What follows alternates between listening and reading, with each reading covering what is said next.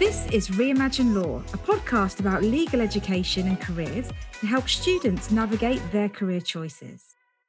Hello and welcome to Reimagine Law. We're back after a short summer break uh, with a wonderful episode today, uh, sponsored by BPP, which is all about how to fund your legal education. I'd like to introduce our two guests today. Hilary Chadwick, Head of Law at BPP in Waterloo, which offer a foundation uh, programme to convert to law. Now, Hilary has been a solicitor before coming into higher education, where I think you've been for about 22 years now, Hilary. Welcome. Yes, that's right. 22 years, very long in the tooth when it comes to higher education, but thank you very much. That's what we like to hear. Thank you. um, also joining us today is Vicky Walden, um, who's Head of Law at BPP in Manchester um, and was a solicitor for 10 years years before coming into higher education. So a wealth of experience and knowledge. Uh, welcome to you as well, Vicky. Thank you very much. So I guess we should get cracking with our first question. Um, I'm really interested to know why both of you think this topic of legal funding is so important to discuss um, and why we're thinking about it today so I think it, it's particularly important with those who are who are looking at a career in the law because there are so many multiple years of, of courses involved. So it doesn't begin and end with a law degree. Um, if you want to go on to be a solicitor or barrister, you do have to do some postgraduate study, and, and we all know that that study at a university is expensive now. So you've got those additional costs. Um, so it's best to be prepared for that. It's best to make sure that um, that you've thought about that, and there are also a number of different ways that you can um, fund your legal education, both your undergraduate and your postgraduate study. And some of those you need things you need to be thinking about at quite an early stage, really. So we wouldn't want people to miss the boat on some of the options that can really help out with some of the costs. Um, it can be a, a massive area of stress for people, um, and so so really important to, to start thinking about it. There are also some options which we'll mention um, throughout the, the, the session today that actually might mean that you don't have to pay the cost. So apprenticeships, which I know is a subject of, a, of another podcast, um, but but really worth thinking about to avoid some of those costs. So in a nutshell, I suppose, just to be aware and to really start thinking about it at an early stage. Yeah, we've got um, at least one. I think we've got two episodes on apprenticeships. If you look back through our, our back catalogue and, and, and see if there's anything there. Brilliant, thank you. Um, so crucial, really, that we're covering this. So let's go back and start with the idea of undergraduate law programs. Um, what options are, are, you aware of for tuition fees and living expenses um, to help with those undergraduate courses? Um, so I'll take this question. So I think most of the listeners will be familiar with the student loan scheme, which is accessed via the student loan company. Um, it's a government-backed scheme, and it provides, you know, two forms of loan. It has the tuition fees loan, and those fees are paid direct to the university. But it also has um, an element that is the maintenance loan, and the amount that students can get very much depends on their circumstances. I mean, you're eligible for a maintenance loan, even if you're living with your parents, living away from home. There's more money available if you're living in London, and you can even get um, uh, an allowance um, if you're studying abroad. So if you're doing law with a language, then the student loan company will cover a maintenance loan for that uh, year abroad as part of your course. Um, you can also get through the student loan company uh, support towards your travel costs in certain circumstances. Um, and you can also get an additional allowance if you have childcare costs, if you have mental or physical health issues, or if you have a learning support need such as dyslexia. So that's the main one that I think most of your listeners will be familiar with. But in addition to that, you know, you can get a bursary, um, you know, often from a university. The advantage with a bursary is that you don't actually have to pay those back, but you'd need to apply directly to the university. And very often they um, they are there for the benefit of students who his parents may be on a low income. Uh, there are grants, so you can get a grant to study at university. Um, some businesses offer grants, some charities and local councils. So again, it's worth uh, taking the time to explore what's out there. And there are scholarships as well. So certain universities for certain courses will offer scholarships. So there's there's quite a range of different things. And also if you are at university, if you've started and you've accessed as many different uh, forms of funding as you can, um, but you still experience financial problems, then a lot of universities have what are known as hardship funds that you can access as well. So as an to, to fund your um, or help you support in your undergraduate studies, there's a range of different sources that are available. And it's really worth taking the time to find out what's out there. And if in doubt, a really good source or a really good person you could ask is your MP Interesting. I wouldn't have thought of asking the MP. Uh, so writing, writing to your MP and getting some information. Um, Hilary, just to follow up on on where to find out. Obviously, um, if it's uh, something offered by the individual university, then uh, listeners can go to that university website, and there might be some, um, of course, that aren't available to apply for till in that university. Um, is it is it just the student loan company website that um, people would go to to to look at what loans are available? Um, yeah, so this, yeah, so definitely the student loan scheme go to that uh, the SLC student loan company website. It's a government website. It's it's gov um, gov.uk and that's got all the information lots of drop down boxes and that's really where you'll find out what you're eligible for the amount that you are and if you can get extra funding as well.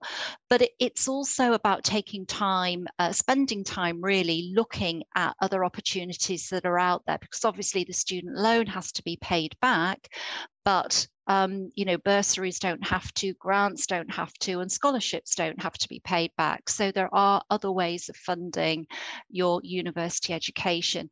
It's worth investigating. And uh, having read a book recently about it, one of the recommendations was contact your local MP. So that's that was that's my top tip for today. Love it. That's a great tip. Thank you. That's brilliant. Um, all right, so that's that's undergrad. Let's um let's move on to postgrad because we know that postgraduate law courses can be really pricey, um, the professional ones. Um, what are the different options available to people? Because um, there's slightly more, aren't they, once we start to look at, at postgraduate courses? There really are, I think. And actually, we, we see this at BPP because we offer those postgraduate law courses. And we see students, you know, with a huge variety of different types of profile in terms of their journey and how they're funded different aspects of the journey. So um, really important for everyone to think about this for, for themselves and, and what would suit them and their particular circumstances. So taking up first of all where Hilary left off, um, the student loans company, in recent years, and this has only happened in, in the last few years, um, the student loan company um, has been providing um, loans for master's qualifications, including um, the LLM, so a master in laws. So, what BPP have done in response to that, and, and, other institutions as well, is they have made their postgraduate courses, their law courses that you would need to do to qualify as a solicitor or barrister, into master's programs. So, that's involved a little bit of extra extra work, perhaps there's a bit of an extra project on the end, all very, very relevant and focused though to the profession that you're involved. But that opens up and unlocks, if you like, access to a student loan company loan for your postgraduate study. So at the moment, those loans are up to £11,836, increases a, few hundred pounds a year, as, as you might expect. And you mentioned before that they're expensive courses that won't quite cover the cost of, of your course but we're, we're talking certainly outside of london we're talking a small a small additional amount that you would have to find yourself. But they're a really good option. The take up has been huge. So we're seeing more than 50% of our students um, coming to us that, that are taking taking that loan. Um, so a really, really good option and, and some really good master's courses out there, which include the professional qualification wrapped up. Interesting. Uh, my uh, my postgraduate course wasn't a master's, and I would have uh, done anything to have been able to extend it slightly and make it one. So I'm so glad to hear that that's happened now. That's great. Yeah, absolutely. I mean, there's also the benefit, of course, of it of it being a master's. So you're getting that master's qualification, which is which is fantastic. If you're going to do postgraduate study, then you know really that's what you should be aiming for. Um, so we mentioned um, briefly about scholarships earlier. Are they available um, for postgraduate courses? Yes, absolutely. And um, as far as uh, scholarships are concerned, you know, I'll talk about internal scholarships within BPP, but also external scholarships. And again, that's a very important uh, piece of the jigsaw. So, you know, possibly by the time you are heading on to your postgraduate studies, you've decided whether you would like to be a barrister or whether you prefer to be a solicitor. So there's those two branches of the profession. So if you're a barrister, if you choose to go down that route, then you need to join an Inn of Court. And the Inns of Court are very wealthy institutions and they have an awful lot of scholarships available, millions of pounds worth of scholarships um, are available. I should say a scholarship fund of many million pounds, you know, to be correct, but they have lots of money available. And, um, you know, anybody, a prospective barrister may want to apply to one of the Inns of Courts and access uh, funds from their scholarship fund. They also have uh, scholarships that are uh, relating to uh, particular judges. So I'm thinking in particular of the Lord Denning Scholarship, one of my favourite. So um, that's for the barristers. At BPP, we also have um, a competition called Advocate of the year, which we run uh, nationally for students who are aspiring barristers. And uh, we offer a scholarship to the winner of that. So uh, there are regional heats and the finals take place at the Old Bailey in London. So that's a fun thing to do anyway and good to put on your CV. But again, it can generate uh, a scholarship. Then we have, um, we also have other advocacy scholarships based on your application, you know, based on an individual's application um, to join BPP. Now, what we offer for both solicitors and barristers jointly are at BPP are career commitment scholarships and some full fee scholarships. Now, those career commitment scholarships, obviously, um, they are looking at individuals who have demonstrated some commitment to a legal career already. So, if you've done pro bono work at the university, or if you've worked in volunteering, or you've done some charity work, well, there's demonstration of leadership skills. So, those are career commitment scholarships that we have. We also have full fee scholarships. It's not that easy to say, but we have a number of full fee scholarships at BPP. And again, those are for people who demonstrate um, skills over and above um, other applicants. But it's not just about academics. In fact, it's very much about widening participation. So it's looking for um, future, it's looking for future leaders, and we're looking for people, you know, who have um, overcome obstacles um, to get to the point where they are in their legal career journey. Um, so there are, as I say, a number of full fee scholarships that we offer not based on academics, based on other um, eh, other factors that we take into consideration. Um, there are also external uh, scholarships available for those who wish to go down the solicitor route. So, for example, the Law Society has a diversity access scheme, and there's another organisation called Aspiring Solicitors that BPP has a link to, and that provides scholarships if you meet their eligibility requirements. So there's a patchwork of scholarships, and you may get a bit of a scholarship from the Inns of Court. You may get an, another one from us, uh, from BPP, towards your studies. So it's not you don't just have to focus on one. It's about you know spreading the net wide and getting a range of different scholarships to piece together to help you with your funding.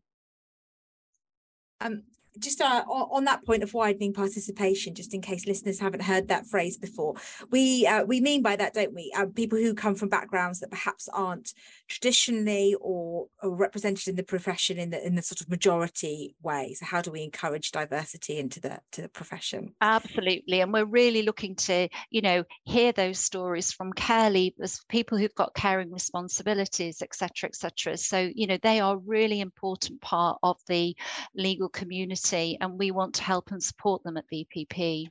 Yeah. I'd really uh, encourage people not to count themselves out as well. I think, you know, we speak to a lot of students who think, well, I've not had really significant hardship or I'm not doing really fantastically academically.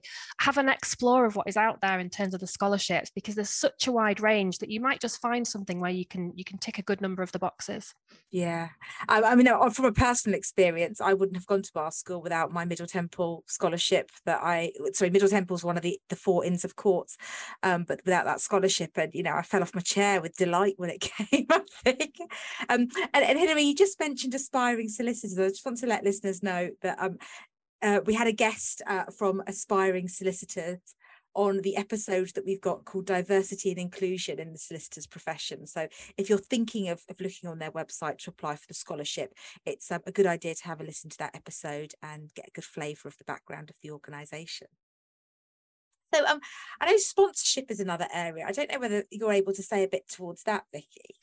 Absolutely. And actually, this is the route I took, and this is how I was able to fund my um, postgraduate legal education. So when we talk about sponsorship, what we're talking about really is a, is a law firm um, paying for your course. So paying for that postgraduate course, possibly paying maintenance as well. So paying a sum of money to help towards your, your bills that, that year whilst you're, whilst you're doing the study. And then they also provide you with the period of training that you need. So in my case, it was a, a training contract under the old LPC or sort of current and old tra- LPC training contract system. But lots of firms are doing exactly the same thing for the SQE assessments and qualifying work experience, um, which is a new route for solicitors. So it's it's obviously an absolutely fantastic um, way to fund your legal education. You don't have to put your hand in your own pocket at all, and you're going to get a little bit just to help with those living costs as well. Plus that guaranteed job at the end of it for, for that training that you need. So it's it's it's job done really once you once you get offered that because you've, you've you're covered then all the way until the point of qualification. And they're really competitive. Um, th- there are some out there. I mean, I, I, had one interview and one offer out of numerous applications, so I counted myself very lucky, and I think uh, uh almost fell off my chair as well when I when I got that news. Um, they're competitive. People can apply for them quite early on, so they tend to these law firms tend to target people in their penultimate year of a law degree or their final year of a non-law degree. So again, a, a, real reason to think about this early on because you don't want to miss the opportunity. You don't want to miss the boat with those types of options. And don't be discouraged if you if you aren't successful in, in those applications. As I say, it's highly competitive and we have lots and lots of students who come to us that don't have um, that in place um, and they go on to secure the training they need and, and, qualify as lawyers. But obviously, it's a really great option, really worth a, a really significant um, look at that before you are, um, you know, whilst you're doing your degree not quite the same for, for those who want to be barristers. The barristers' chambers work very differently. And there's just a couple who have started to offer a similar kind of sponsorship package, but they are very, very few and far between. Um, but do your research, have a look and, and see what's around. I think it's worth mentioning as well at this point the apprenticeships. So they're not technically sponsorship in the way I was explaining, but effectively it works in a similar way. You get a law firm to uh, give you an apprenticeship, you work for them and you study at the same time. You're achieving the same thing overall, really. You're achieving that, that qualification that you need plus the, the workplace training, but it's done in a uh, in the framework of a formal apprenticeship. But again, you're not going to have to pay those those course fees yourself. So a really good and quite similar option to think about. Um, and there's apprenticeships for for graduates and also for for school leavers as well. So you can get an apprenticeship that would cover that law degree portion of your your studies as well. And if you want to listen to the episode on apprenticeships, um, it's one we recorded quite early on, um, and it's called Apprenticeships: A Surprise for the Old School. So uh, we've got an apprentice who comes onto that episode and explains it in more detail if if anyone's interested. Um, are there any other options um, that you have for postgraduate study, Hilary? As Vicky mentioned earlier, um, even with the funding from the student loan company and maybe a few scholarships from here and there, you won't necessarily um, be able to cover all the costs because these postgraduate qualifications and possibly uh, the cost of living is going to be quite expensive. So there is another alternative, maybe to top up um, what you've already got, and that is to go uh, to a commercial lender. Um, there are organizations that um, specialize in giving academic loans. So, for example, there's one called Lendwise, and there's another one called Future Finance, but I'm sure that other ones are available. And you can also go to your bank and ask for an educational loan. So those are the those are um, commercial loans that are available, but obviously you'll be paying back um, the loan at a commercial rate. But there are other options, and it may be that you only need a small loan to build on what else you've got. Really interesting and thank you for telling everyone the title to go to the bank with as well if they need to. Um, that's brilliant. So we've talked about quite a lot of options today. Is there any particular order that uh, people should consider those options in? I very much think that it, it, will be different for different people, and, and it's certainly something that you need to think about in the round. So revisit each option, and also, of course, think about you know how you can perhaps reduce those costs or add to them yourself you know add to the, the money available yourself through through part-time work. Maybe it's a gap year. Maybe you're going to live with parents. So keep all of that in mind. But i think really crucial don't miss out on the possibility of sponsorship from a law firm or a legal apprenticeship if you want to be a solicitor. Do your research have a look what's available. So make sure you've, you've considered that. Um, then of course don't miss out on the scholarships um, so, so that's probably your next step. They come probably slightly later in the in the process when they're available, um, and then from there it's a case of weighing up: Am I eligible for the student loan company loan? What are the rates? When will I have to pay it back? And, and compare that with um, private borrowing. But as Hilary said, in reality, you may well end up with a combination here. But but crucially, don't miss out on those opportunities for somebody else to pay for your legal education and I would say don't give up, you know, keep applying, um, really give um, employability, it's your future career. Really give it the time and space that it deserves because it's so important um, that, as Vicky says, you don't you you look at everything that's available and you don't miss out. So, for example, the scholarships that the Inns of Temple offer. So, if you want to go down that barrister route, you know the deadlines of um, I think it's the first Friday in November. So that deadline comes around very very quickly. So it's important to to be ready. Get yourself a notebook, write down what options are available, think about everything very, very carefully, uh, think about who you're going to use as your referees, and look beyond you know the student loan company the scholarships and everything. As I, as I said earlier you know reading in the in a book um, that uh, a student contacted their MP who was able to support them and look for different uh, sources of funding so there's lots of funding and support out there that needs to be tapped into. Brilliant. And that leads us so beautifully on, Hilary, to tips and tricks. I'm really interested to hear. I mean, you've, you've given us such a wealth of knowledge, but what what's any other tips and tricks that you might have around this subject that you're able to, to share with, with our listeners? Well, I suppose really it's you know, eh, as I've said, giving it the space and time and importance that it deserves, because it's all very well doing your law degree at university, but it's then, you know, it does take a lot of time to actually qualify and be in a position to, um, you know, to actually earn uh, a good a good uh, living as a lawyer, you know, be it a solicitor or a barrister.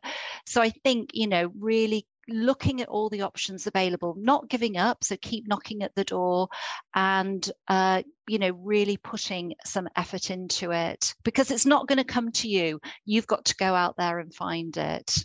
That's so interesting. And we actually say that in relation to so many things on this podcast. So it's a nice, a nice one. Uh, Vicky, do you have any tips or tricks that you want to share? Yeah, I think I'd echo what Hilary said, and and just to add to that, I think what we tell often tell undergraduate students is that they should be treating this as another module. That's how much time and significance they should be giving to sort of their legal future in general, you know, and then the funding of it is part of all of that research that that will be being done. Um, you know, make sure that you're taking opportunities to do part-time work to do other things that might help with your cv and from a funding perspective of course the, the better position you can you can um, end your undergraduate degree in the better start you're going to have from a financial perspective with your postgraduate study and beyond